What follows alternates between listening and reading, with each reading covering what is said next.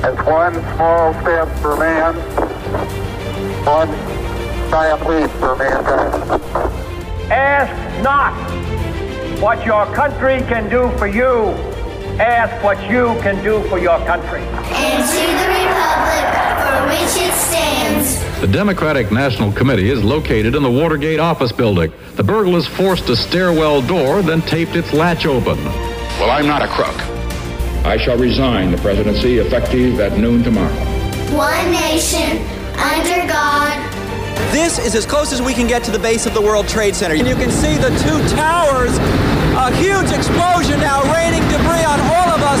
We better get out of the way. Good Lord, there are no words. Indivisible, with liberty and justice for all. Title IX, the landmark civil rights law. It marked a watershed moment for women's rights when it passed in 1972.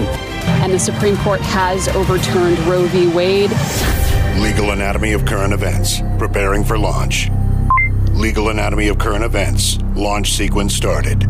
T minus 16, IU green to go, propellants pressurized. T minus 15, Legal Anatomy of Current Events, SC ready and green to go. T minus 14, FOS ready, green to go.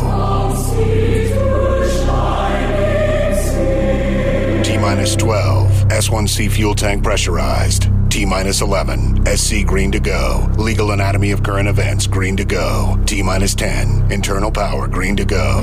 LES ready for ignition. T minus 9, 8, 7. We have ignition. 5, 4, commit for launch green. Three, two, one. We have liftoff. Repeat, we have liftoff. Legal Anatomy of Current Events, all for you.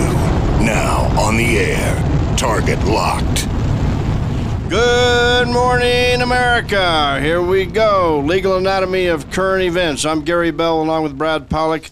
Our law firm is Bell and Pollock. We're out of Denver, Colorado, and we have offices in Denver and Steamboat Springs, Colorado. We want to give you the breakdown, the legal breakdown of current events. So we pick a different current event each week. We call it anatomizing your mind. We give you the legal anatomy. We break it down to its anatomical parts so that you can understand it. We try to make it interesting so that you can get the information you need to make up your own mind. We, we don't take sides here, although we may cover very hot political topics, and we do, and we have. Today we're talking about the Ohio train derailment.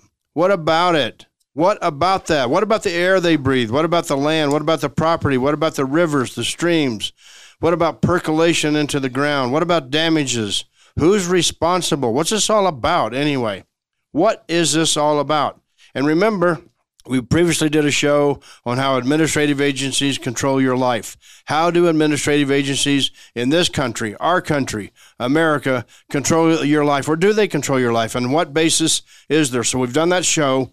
we gave you the legal foundation and the basis for you to understand how administrative agencies, excuse me, get involved into this situation. And they're now involved in this Ohio train derailment. Okay, so we're going to give you the legal breakdown of it. What are its anatomical parts? Here's how think. Here's how attorneys analyze cases. First of all, first of all, you got to figure out the facts. What happened? And sometimes that seems easy, and sometimes it's not so easy. Brad, let's explain to everybody how we deal the facts. Uh, it, it, it, the, the the interesting part, and I kind of stumble on it, is when you start trying to get the facts of a situation uh, and you analyze it and break it down, probably 90% of the time, the facts become very difficult to decipher because uh, it's, you know, I, I, was sitting with a police officer one time at a bingo place, believe it or not. And we were, and while we were sitting at the bingo parlor, um, he looked at a, about four of us and he was talking about how hard it is for facts. And he said, for instance, look outside, and it was nighttime. He said, What color is that car over there? And believe it or not, all four of us had a different color. And he said, Well, it can't be four different colors. It's one color. And he was right. And it took going outside and walking up to the car close to see it because the different lighting, the different slant that you're at the window, the different way somebody sees the color uh, can affect what color that car is. Well, when you start getting to facts, a lot of the, the question of what happens and what are the facts of what happened are are changed around or are seen, perceived through another person's eyes. And that person may see it different, and each person may see it different. And then it gets left up to the finder of fact to figure out what really happened and what applies and what doesn't apply. So when we talk about a derailment, uh, we talk about what are the facts that cause this derailment. Um, I think we're going to find out that what what caused the derailment, at least what people are saying caused the derailment, Gary, is actually something that most people would say, well, it can happen on a train. Um, you know, you, you get a, a, part of the train that goes out, you have a faulty wheel bearing, and uh, the faulty wheel bearing goes out. Um, it's what the problem is. But that's only from one aspect on one video camera or one surveillance camera. Right, and there were a couple of videos of what was happening here, and so you talk about ball bearings, and so you have to dig down into the facts. That's how lawyers think. So let's think like a lawyer today. Let's legally analyze this Ohio Trail rail derailment. Excuse me. Let's give it to the anatomical parts. First part is what are the facts. First part is were there videos? Are there witnesses? Right, and there was a video here about a ball bearing that apparently failed. Brad, let's talk about defects and how they affect analysis in cases. And let's use a, a car example to begin with, and then we'll come back to the um, the uh, train derailment. Well, you know, it, it, there's a duty. If we use the car as an example, there's a duty for people to have safe cars on the road. If the car isn't safe and the person knows there's a problem with the, the car, it's got a defect, it's the duty for the person to uh, alter the operation of the vehicle when they know it's got a problem. If they don't know it's got a problem, if it's a sudden problem, that occurs, a sudden defect, then maybe they do or don't know. Um, maybe they, they don't have a reason they should have known. Uh, you start getting into, well, did you take your car into a mechanic and did the mechanic tell you your car is about to have a problem?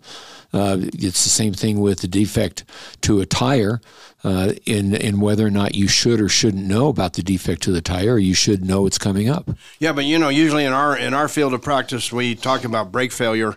Uh, we do some uh, we do car accident cases and do uh, crash cases uh, along with other areas of our practice. And so you talk about a brake failure. And if if the people can anticipate they're going to have a brake failure, probably what if you were having a problem with your brakes on your car for months, weeks? Well, then you knew about it. So then liabilities can still attach. But if it's a sudden defect, a sudden occurrence, then defect, if it's defective, it can be a defense. And so this railroad and this uh, tra- train derailment, right? They were talking about ball bearings failing, but they were also talking about being put on notice. But let's talk about the videos. We're still talking about the facts. Let's talk about the videos. I mean, I think there was somebody doing a private video. I think there was a security camera. They got a video, and there were sparks flying under the train and then there was some kind of a warning uh, sent off on the on the um, ball bearing, and that's going to be a warning that there's going to be a big problem with the train. Well, yeah, there, there was warnings that there was a problem with the train. If somebody was listening and paying attention to the warnings, but the problem is, is in this kind of situation, it looks like any warnings uh, were being ignored. And, and once again, I'm, I'm, could be speaking out of turn here. It might not be they were being ignored. It's just that they weren't noticed or they didn't know about them. And the warnings were such that uh, nothing was being done to address the potential problems that could have occurred from the the uh, or could occur and, and, result in a train derailment. Uh, once again, that's going to take a lot of piecing together all sorts of different aspects of the case. It's almost like you're watching a, a mystery show on TV and you're trying to figure out how it all comes together. Only in this situation, you may not get uh, a, a nice little wrapped up explanation of what the the mystery is by the time the, the whole investigation is over. You know, another thing, everybody's talking about ball bearings and the sparks that were under the train prior to the derailment. Uh, but you got to be able to prove that. Those might not be the facts at all. I mean, the, the, the Norfolk Southern Railroad might have different facts. They might come into court and prove different facts. They might prove a sudden defect that nobody had knowledge about. And so that's that's the fight. That's how lawyers think. So you think, well, maybe the ball bearings are the problem. You're talking about the facts. You're investigating liability. What does that mean? How do lawyers think about that? Who's liable? Who's responsible? When we say, you know, liability, let's talk about liability. We're talking about who's responsible, who's at fault. So then you home in on the, the, the first relevant facts. May not be turn, turn out to be the absolute ultimate facts, but you home in on it. And right now we're homing in on the ball bearings. There were videos, there's some kind of proof. So then they caused a, a problem. But, you know, think about another thing. Who owns the track? Was the track responsible in some way?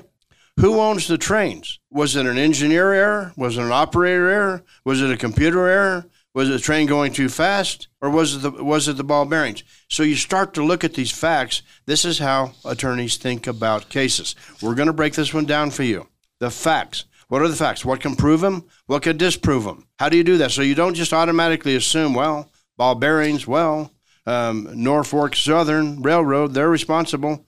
That's where everybody's headed. And as soon we're going to tell you in this show, and this podcast, how you get down to causation. You're going to find that very fascinating, right?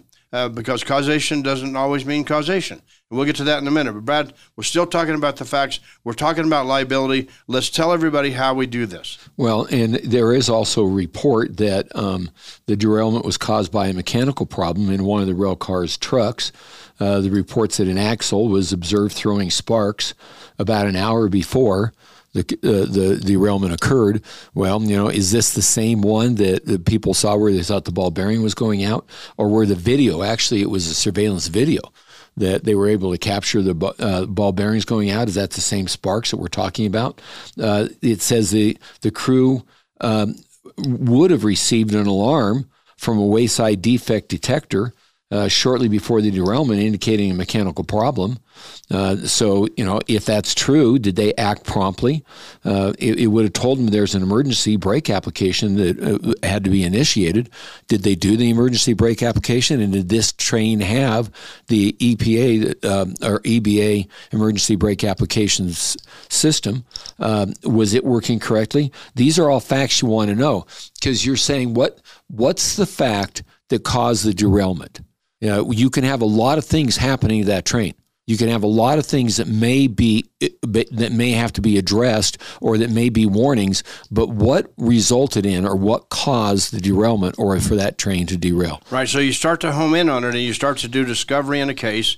Discovery. What is that? Discovery is once you file a case, you can ask questions of the other side. They have to answer, and you can ask them produce documents. We've covered that in a previous show. So you can make them produce documents. You and and, and you've heard on the news recently about Dominion and Fox, and they keep discovering emails emails and they keep discovering letters and, and, and narratives. And so that's what we're talking about in discovery. So maybe you want to look at Norfolk Southern's uh, uh, train derailment procedures. Maybe you look at their maintenance records. Maybe you look at what their policies are for repairing and maintaining their train. Is there inspe- are there inspection procedures? So that's how you get down to it. That's how lawyers analyze these cases, and that's how this train derailment case is going to go down eventually. Uh, so, Brad, let's talk just a little bit about discovery and explain to everybody how you would discover whether this train was properly maintained, whether the alarm was working properly, whether the alarm even went off, whether there was even an alarm. We've done cases where things have been disconnected. That's right. And the first thing you need to do is you need to get a an expert in the area in in the areas of concern to you to begin with, or an, an expert with respect to train um, derailments, uh, especially this particular train uh, or type of train, and start talking about what could be the different problems on why this train derailed. You'd be gathering together all the all the videos. You'd be gathering together all the reports, all the information. You probably would send somebody out in the field uh, to talk to the witnesses independently, and probably interview them, and probably recorded interview to determine what it is that they say caused this train or what they saw about this train. Uh, then you know you may get a person sitting on the sidelines who says why he thinks the train might have uh, might have uh, derailed, but it may be a completely ridiculous uh, theory. Um, the bottom line is you want to see what they saw. You want to try and get inside their eyes and experience what they saw, and even determine if what they saw is accurate. And if it is, then fine. If not, then you've got to you've got to start going through other processes. You've got to see if the the train's own mechanical recording devices uh, might have had some kind of information that tells you about the train and and what happened. But you know, you know, this train consisted of 141 loaded cars, nine empty cars, for you know a total of 150 cars. Uh, 20 were carrying hazardous materials, which we'll get into in a minute. 11 of those hazardous material cars uh, derailed. So you always go look for the cause of the derailment, period. And there can be all kinds of theories flying around. So we're trying to teach you let's go back and review. You look for the cause, you look for the facts, you rule out certain things, sort of like a doctor does a um, diagnosis. You rule in certain things, then you go after it. And if you file a lawsuit, then you get into discovery and you do that. But, Brad, you know, we're talking about some of these hazardous substances and the neighbor, the neighboring communities and the neighbors and the property owners and the town townspeople, and they've had all these meetings. Um, you know, it, it was significant to Brad and I that two of the hazardous substances were the same in the Camp Lejeune matter. With the Marines were drinking uh, and their families were drinking contaminated toxic water. Right, uh, one of them was, was vinyl chloride. That was in this train. Vinyl chloride that can cause cancer. It hooks up to cancer. That's the same and similar to Camp Lejeune. We know all about Camp Lejeune cases because we do them. And then there was benzene. And so that was also in Camp Lejeune, and benzene was on this train. So, so eventually we're going to get to causation, but these were very dangerous substances, Brad. And now a lot of people are skeptical because the EPA has come out and said, well, everything's okay the air's okay, the water's okay, the ground's okay, it's all okay. Well, what, what will be interesting about this, and first of all, I want people to know, you know, trains been around for hundreds of years. Uh, the railroads have been around, and uh, we talked last time about administrative agencies, and there are a number of administrative agencies that are involved in this case, a number of them that are working on the case, um, and uh, the the bottom line is is that a number of things that they talk about maybe this train should have had or could have had. Uh, if it did, then you start wondering why would we have this problem? Or why do we not have already regulations? I mean, trains have been been been hauling hazardous materials for a long time, and I I think it's an example of uh, the politics that can get played when you start getting involved in what kind of um, what kind of restrictions or what kind of regulations you're going to impose on trains or you're going to re- re- impose on our transportation system on vehicles being able to, to haul these type of items or hazardous materials and what they're all about. But when we start talking about the chemicals, you know, the question is where'd those chemicals go? You know, was there a burn off of them and did it burn most of it, all of it? And yes, it made a big black cloud, but did that black cloud come to Earth? What was in that black cloud? And and when we start talking about did it get into drinking water? And a lot of this, Gary, we're going to know 20 years from now or 25 years from now how it affected people, not just by how their health is, but even if it didn't affect their health, the question is, is if you were going to Palestine, Ohio right now, would you buy property there? East Palestine, Ohio. I don't think so. Would, would uh, you would you buy would you buy anything over there? You know, you'd have to look at it very carefully because I mean these poor these poor people, and then then think about the air quality, think about the water quality, think about the health quality, and think about having to hook it up to some disease, which we're going to cover on causation in a minute. But Brad was talking about regulations. Some of them are, you know, one administration pulls them back. One's another administration puts them into place, and that's the that's the that's the the the dynamic of how this country country works. But but think about this. Brad and I taught you on a podcast how administrative agencies under the Administrative Procedure Act control your life, and they publish rules, and those rules become the policy and then become the law. In this case, there's the Federal uh, Federal Railroad Administration regulations, right? So attorneys, the reason we're telling you this, attorneys would go look if there's regulations that are being broken uh, by the the, the uh, train company. Are they are they being broken? Were they being complied with? You know, there's positive train control regulations. There's the Rail Safety Improvement Act of 2008. I mean, these things can make your head spin. This is where this all goes, and nobody knows about it until a tragedy occurs. There's hazardous material regulations. Hazardous materials regulations. There's the pipeline and Hazardous Materials Safety Administration. Wow. How many people? And then we got the EPA, Brad, and now we got the uh, Department of Transportation, and and and they're getting involved in the investigation. And there's the key word, Brad. Let's talk about that. These agencies are now investigating. That's under their power, the enabling statute that we taught you. They're investigating this event. Well, once again, we just talked about a number of different administrative agencies that are involved in making sure trains operate safely. Now, we have a train and we have hazardous materials on that train. Now, I would venture a guess that we have every year maybe a million trains that go through that. And I would venture to guess that's been going on for 100 years.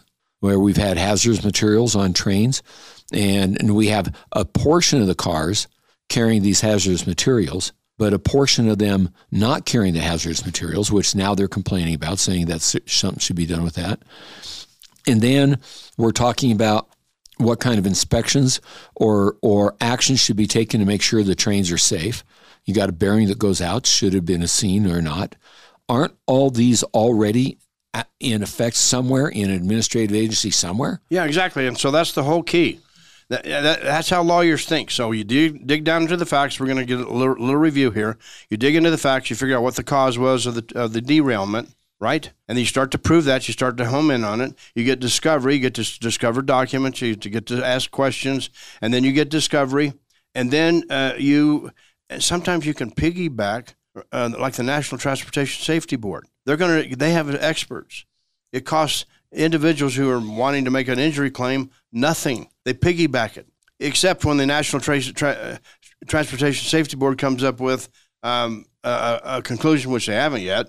Well, we don't find any responsibility, or we do. And so, if they do find responsibility and they do find causes, and they have engineers and they have experts on the on the board that are investigating this, if they come up with an investigation conclusion, you try to use that. You try to use it because there's all these myriad of rules and regulations. But you're right, Brad uh, all these in- investigating agencies, all these laws, all these rules, and we're, t- we're talking about hazardous materials going through towns every day, every night. And of course, if there's no event, if there's no derailment, we don't hear about it. But if there is, we do. And, and what were the regulations? The first place I would think an attorney would go, and we've seen at least one of the lawsuits that's been filed already, is we'd be looking into saying, okay, should the train have been carrying the, the materials it was on the cars it was with the many cars that it had and was the train properly reviewed and looked at because you know there's an old old saying in law it's called res ipsa loquitur and you know it's kind of like it wouldn't have been for the neg- it, it, happens for the negligence of someone i think that's the right yeah that's it res ipsa loquitur and, and but for the negligence of somebody this wouldn't have happened how did this happen and, that's that's the legal theory. I think I, I think that is the legal theory right now. It, in the lawsuit I saw, they were talking about well, it's a private nuisance, it's a negligence action, it's this, it's that. But what they're really boiling it down to is, look, this train's going through this town, and it's carrying all this this hazardous materials, and it derails, and so, not all that can happen unless somebody was negligent in some reg or, or failed to obey some regulation. And that's and what they're going to find it. That's what attorneys look for. But think about this. You guys think about this. If you think you home in on the ball bearings and you say there were sparks and that's what caused caused the derailment you say.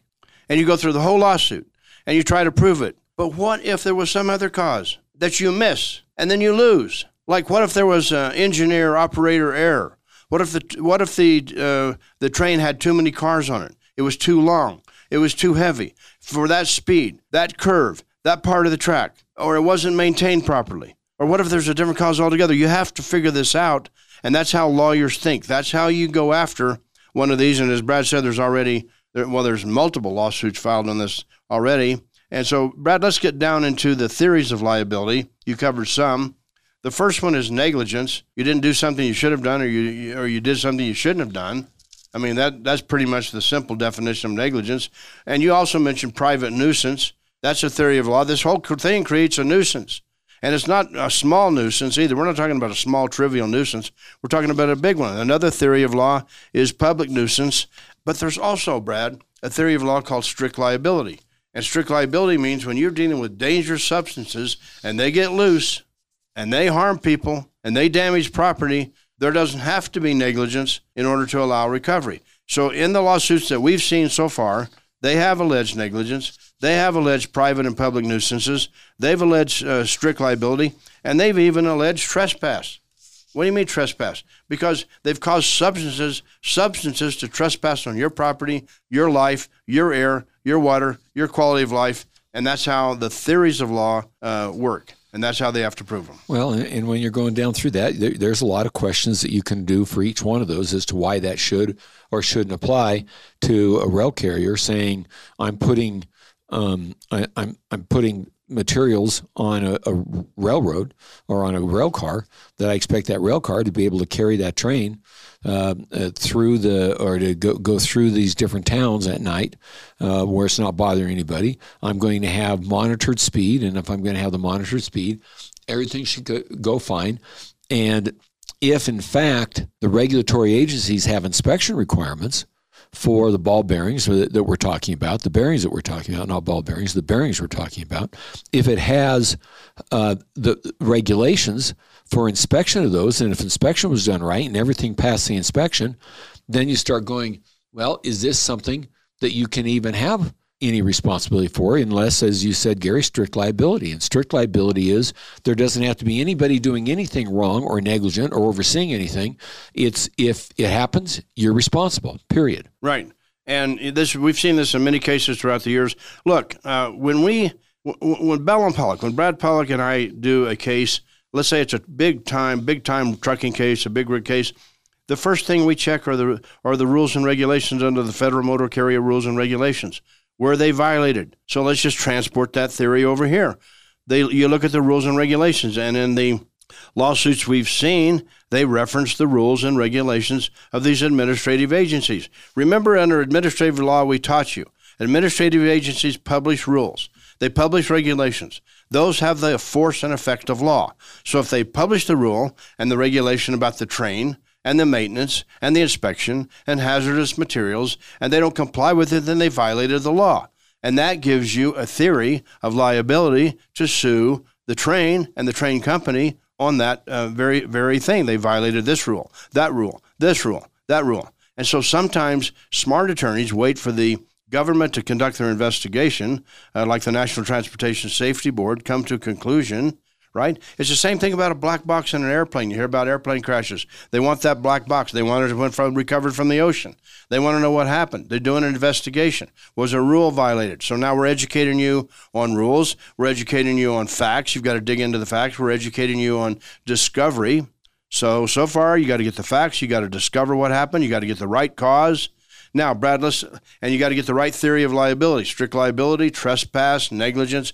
Brad, let's get over to causation. Because in this situation, everybody would say, if we, if if I ask you right now, if Brad asks you right now, well, somebody got sick in town, they got a disease, they developed cancer, they got sick. Well, you would say, you would think, you would presume, you would assume that it was caused. There's the word. It was caused by the chemicals and the hazardous materials leaking, exploding into the air, particles through the air. You would say we would assume that, but Think about this. Let's just take one example. One of the elements was vinyl chloride. Vinyl chloride is known to cause cancer. We know that from Camp Lejeune. Brad and I do Camp Lejeune cases. We know that, right? But if you have a certain kind of cancer, what if you have a neurological disease like Parkinson's disease and you develop Parkinson's? You have to prove the causation. Brad explained that. You have to prove and hook it up.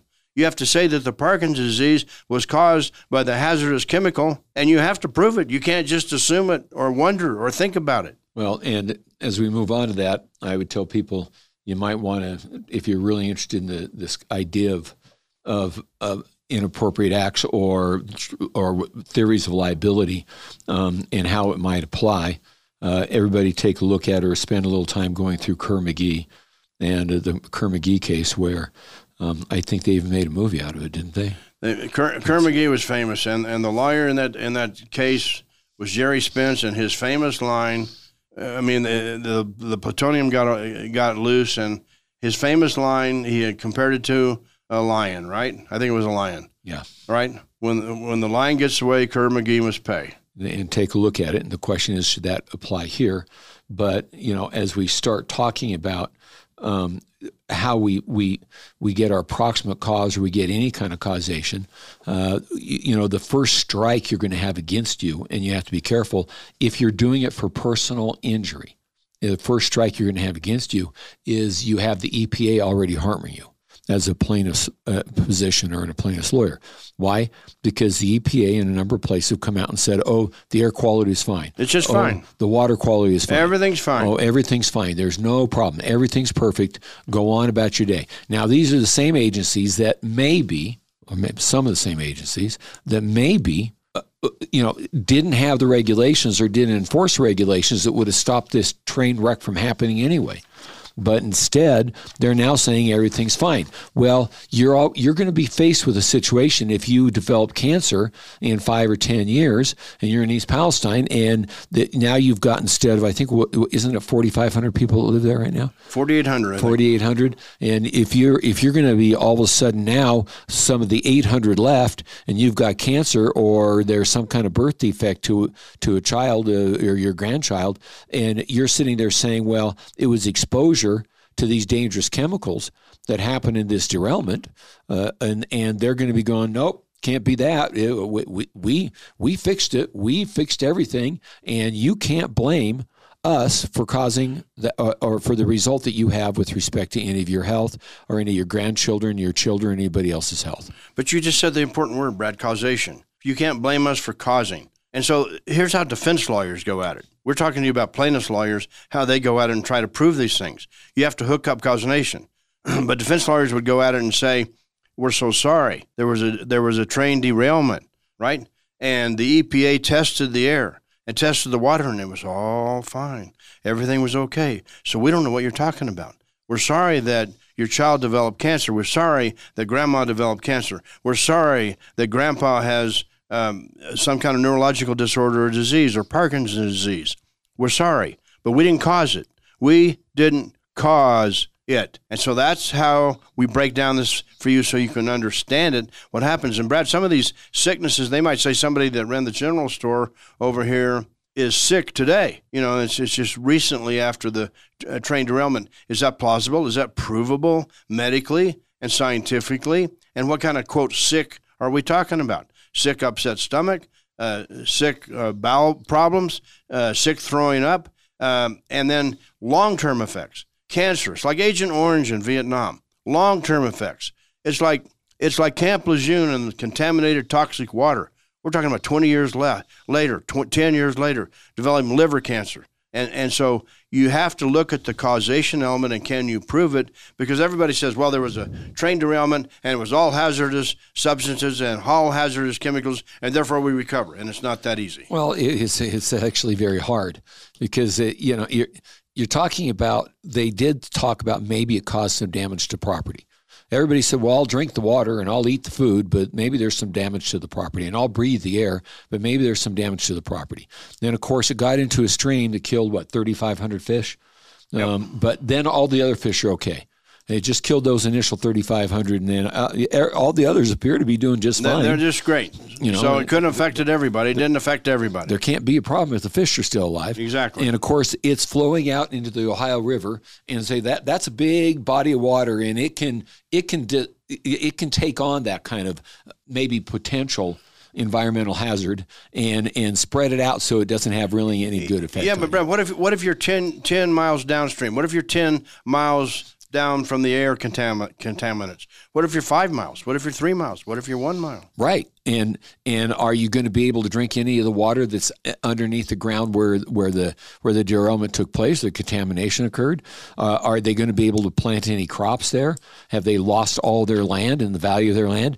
And once again, I, you know, how many of you listening right here are planning your next vacation to East Palestine, Ohio? You know, get, getting ready to head on out there and, and see what everything's like, and and you're going to go ahead and get yourself a nice B and B where you can uh, not going to happen. Turn on the faucet and drink all that water, and go over to the farmers market and get some of that great food that was grown on the land. It's right not going to happen. These people have been devastated. This whole community has been devastated, but we're trying to break right. it down legally for you. But what but what you asked me, and I, you know, I got a little off this focus there. Um, you know, I said what what's the situation with the people there and and with respect to the the drinking the water well you know you get and and once again I, it's not politics it doesn't mean anything but you get uh, a, an elected official that goes there and says this water's safe. Now, I think there were a number of them that went and did it, and I don't think all of them agreed to drink the water in front of the, the residents, but some did. But the thing is, is they had a drink of water. Maybe they drank a glass of water, but that's a lot different than when you're waking up every morning and drinking water, when you're going to di- to lunch and you're drinking water, when you're going to dinner and you're drinking water, before you go to bed at night you're drinking water. You're you're drinking water as you're washing down some extra vitamins uh, or or your medications that you have to have. You're bathing in it. You're you're having to to live in that water on a constant basis. You're feeding it to your young children as as you're as you're going through it, and everybody just says, "Don't worry about it. The water's safe." and don't worry about breathing. That's fine too. Well you know there was a black cloud over there you know and and usually when you have a big black cloud it usually means there's something in that cloud that's making it black. And where'd all that stuff go? Exactly. You know and, and there's sort of things that are contraindicated here. Think about this. The epa environmental protection agency basically said the air and water were okay basically okay then on february 21st the epa ordered Think about this. Listen to this. Ordered Norfolk Southern, the, the, the train company, to identify and clean up contaminated soil and water. At the same time, the EPA saying it seems to be okay.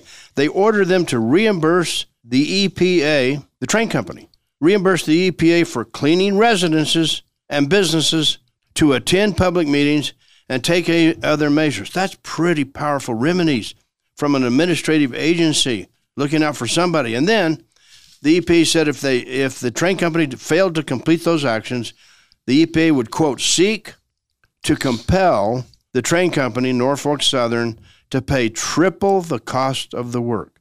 That comes from a rule and regulation. Triple the cost of the work. But who are they going to pay that to? Exactly. They're going to pay it to an administrative agency. They're yes. going to pay it to EPA. Exactly. What about the people? What about the people? What about the people who are having to live with this? And what about the fear they have, the concern they have? You know, are you going to rest easy at night? Uh, can you just, uh, any of you listening to this right now, can you just get up right now and leave your home, getting no money for it, getting nothing, leave your town, and go live somewhere else? Do you have the wherewithal to do it? And by the way, when you leave, you're probably leaving behind your job because you're not going to be going back there to work. Can you really do that, or are you stuck there? And you know what? What what the railroad company offer them? A thousand dollars per month. well, person. they did initially, but now they're in the millions of dollars for funds. Uh, but you know, Brad, you, you and I've looked at these lawsuits, not all of them, but some of them. And the the marvelous thing to Brad and I is you don't usually find in lawsuits you find claims for money damages for injuries and losses and property damage and injuries. You don't normally find what we found here. Part of their lawsuit is to order the company, the, train company, to provide continuing medical monitoring at their cost and expense. Again, uh, it, it, wonderful remedy, uh, wonderful remedy Absolutely. to do, and, and a great thing to do. But if you're one of the persons they're continuing monitoring, they're continually monitoring and you're living there. Or like i said if your five-year-old son or, or seven-year-old daughter or one of the people are going to continually monitor. Are they going to monitor until their death? Well, and, and in the meantime what if they get a problem? i'm just going to say the same thing. They monitor them and they say one day well i'm so sorry we were monitoring you and now you've got cancer xyz from being exposed to this problem. Oh we're not going to say we're not going to admit it's, it's caused by we're going to say you've got it and and, and we're sorry. And as you're listening to us, you're probably wondering, okay, what are the results, or what what can you do for a remedy? And that's what has to be determined in this case. What's the appropriate and what's the possible remedy to be able to save people from the the the, the nightmare they're going to live, or what's going to happen to East Palestine, and it's going to end up being a ghost town. Exactly. I mean, that's that's that's all possibilities. It's sad. It's horrible. We've we've brought you this today. We wanted to explain this train derailment to you, give you the the breakdown how attorneys break down cases, especially this one, the facts, the discovery, the theories of liability, the parties, who's going to be sued, who's going to be blamed, the damages, and the causation. And, the causation. And, and remember, just because they say, okay, it's a bad chemical, or just because they say, well, 30% of the people in East Palestine uh, came down with cancer shortly after this happened, or so many years after, and that's many more than the national average, that does not mean you can just automatically go, well, it's because of that train derailment. You still need the science. You still need the facts and the science behind it. Otherwise, you're not going to go anywhere. So, the important part right now, as much as anything, is to get that science going and get a good look at it. And I'm not trying to knock the rail, railroad company, but I don't think it should be the railroad company doing it. I understand it can be our administrative agencies, but again, they also need to focus on why did this happen to begin with? Don't they have rules and regulations against this stuff being brought through people's towns? And and then there's got to be some way to to continually monitor and figure out how to save a town. Well, think about this: if mom and dad get cancer, right, and mom and dad have cancer now, and then they want to make a claim, uh, think about the statute of limitations later. But also think about this: the defense might come in, the defense for the railroad company might come in and say, well, they got cancer, but if you look at their family history, they had a family history of cancer, so you can't prove that what we did caused caused their cancer, and we're so sorry. And at some point, maybe we'll talk about class action lawsuits and multi district litigation so that people can understand how maybe you can have a chance against companies like this and, and maybe have a chance to. Uh, to protect yourself. Right. You're listening to the Legal Anatomy of Current Events. I'm Gary Bell, along with Brad Pollock. Our law firm is Bell and Pollock. We are located in Denver, Colorado, and we have offices in Denver and Steamboat Springs. Colorado, you can look up our law firm on championsofthepeople.com. If you want to, that's championsofthepeople.com. Also, if you want to communicate with us, email us at info at legalanatomy.net. That's info at legalanatomy.net. We'll be glad to respond to you and work with you, uh, answer your questions, uh, and interact with you. Uh, so, and now we're going to get to the fun part of our show every week. We do an American idiom. Sometimes Brad sneaks in an extra American idiom and we're going to do the quote of the day. So, Brad, for American idioms, uh, what do you got this week? You've come up with some good ones recently. Well, yeah, you know, there's there's uh, in with respect to this case and with respect to the people that are involved. You, I don't know how many people have heard this, but I think I think it goes around quite a bit. It's a hard nut to crack. And you know that that's what this case might be all about, and that might be what people are all about when trying to hold them responsible. And it's someone who's difficult to get to know or understand, or something that is difficult to know, to get to know or understand, or someone or something that is tricky to deal with. You know, you're getting pretty good at this. I mean, that kind of applies to today's subject. Hard nut to crack. That's good. It is a hard nut to crack on this one. So, you know, um, I don't want people to get hung up on um, on the what's going on too much, but at the same time, I hope people push to get to some answers to the bottom of this. Absolutely. So we're on your side. Okay. Uh, my quote of the day, I got two of them today. I'm going to give you a little extra bonus today. The one, the first one's from Vince Lombardi, the famous football coach.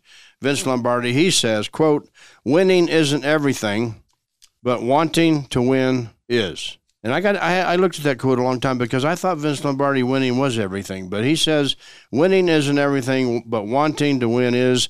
And the other quote I've got for you today is uh, it's it's kind of interesting. It's it's quote Man cannot discover new oceans unless he has the courage to lose sight of the shore. You can't discover new oceans unless you have the courage to lose sight of the shore. Okay, Gary Bell, Brad Pollock, our law firm is Bell and Pollock. Uh, we try to give you legal anatomy and legal breakdown of current events in our country to help you and give you the information you need to make up your mind. We're glad to do it. You can get a hold of us at info at legalanatomy.net. We'll see you next week.